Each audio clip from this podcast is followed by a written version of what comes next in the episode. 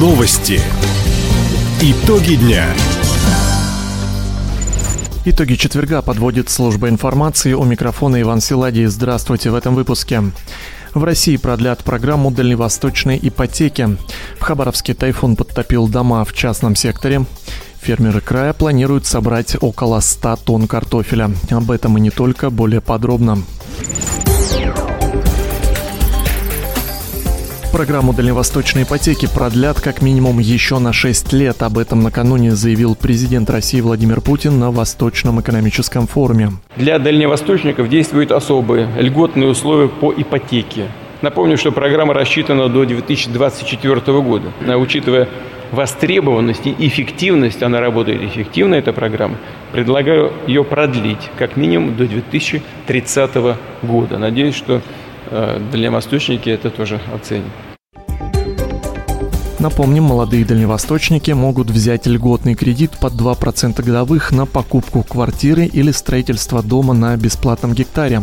С начала действия программы ей воспользовалось уже 48 тысяч семей. С этого года получить льготный кредит могут и дальневосточные учителя и врачи, независимо от возраста. Бизнес на Дальнем Востоке получит компенсации при найме молодых рабочих. Об этом президент России Владимир Путин заявил на Восточном экономическом форуме. Мера увеличит шансы молодежи на трудоустройство, отметил губернатор Михаил Дегтярев. Меня как руководителя очень воодушевило поручение правительству проработать меры поддержки и поощрения работодателей при приеме на работу молодых специалистов. Это важнейшая тема, потому что молодежь ищет работу, предприниматели, руководители не всегда готовы найти или отдать рабочее место молодым, а с мерами поддержки замечательно. Поэтому наш президент держит в фокусе внимания Дальний Восток.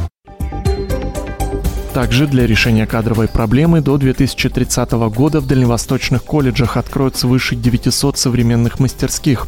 Для молодых специалистов построят более 10 тысяч квартир с льготной арендой. Аграрии края уже заготовили на зиму большую часть кормовых культур. По информации регионального Минсельхоза убрано 86% фуражного зерна, грубыми кормами обеспечено на 95%. Некоторые фермеры уже приступили к уборке овощей.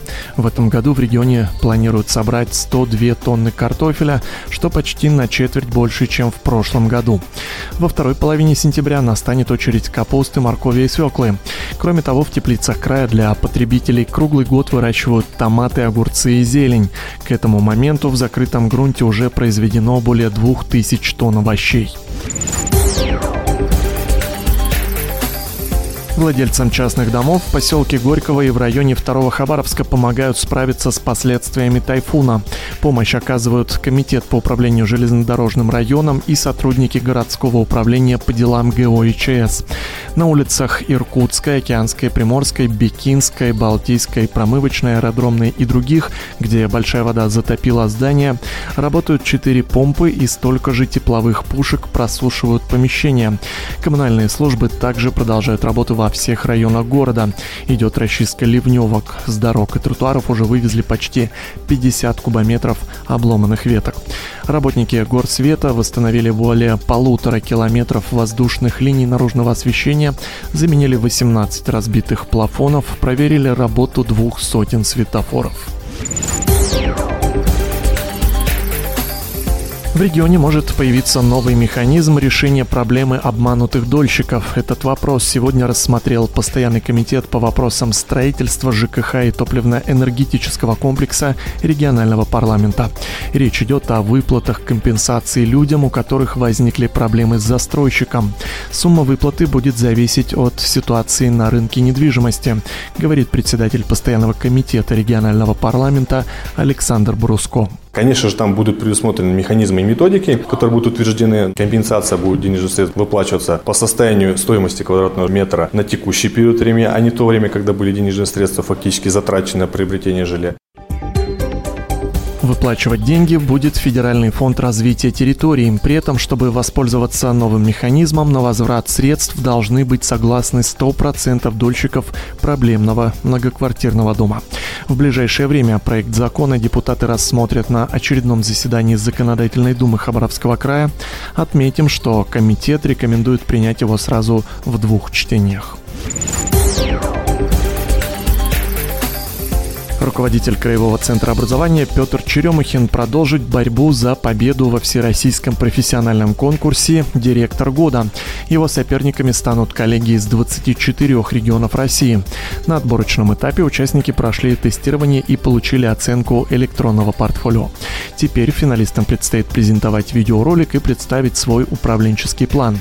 Также вместе со своей командой разработать проект на основе кейсовых материалов, провести мастер-класс и пресс пресс-конференцию о своем опыте работы. В заключительном туре конкурсных испытаний определят 10 лауреатов, 5 призеров и одного победителя. Отметим, конкурс «Директор года России» не только выявит талантливых и эффективных управленцев, но и откроет новые профессиональные перспективы. Таковы итоги четверга. У микрофона был Иван Силадий. Всего доброго и до встречи в эфире.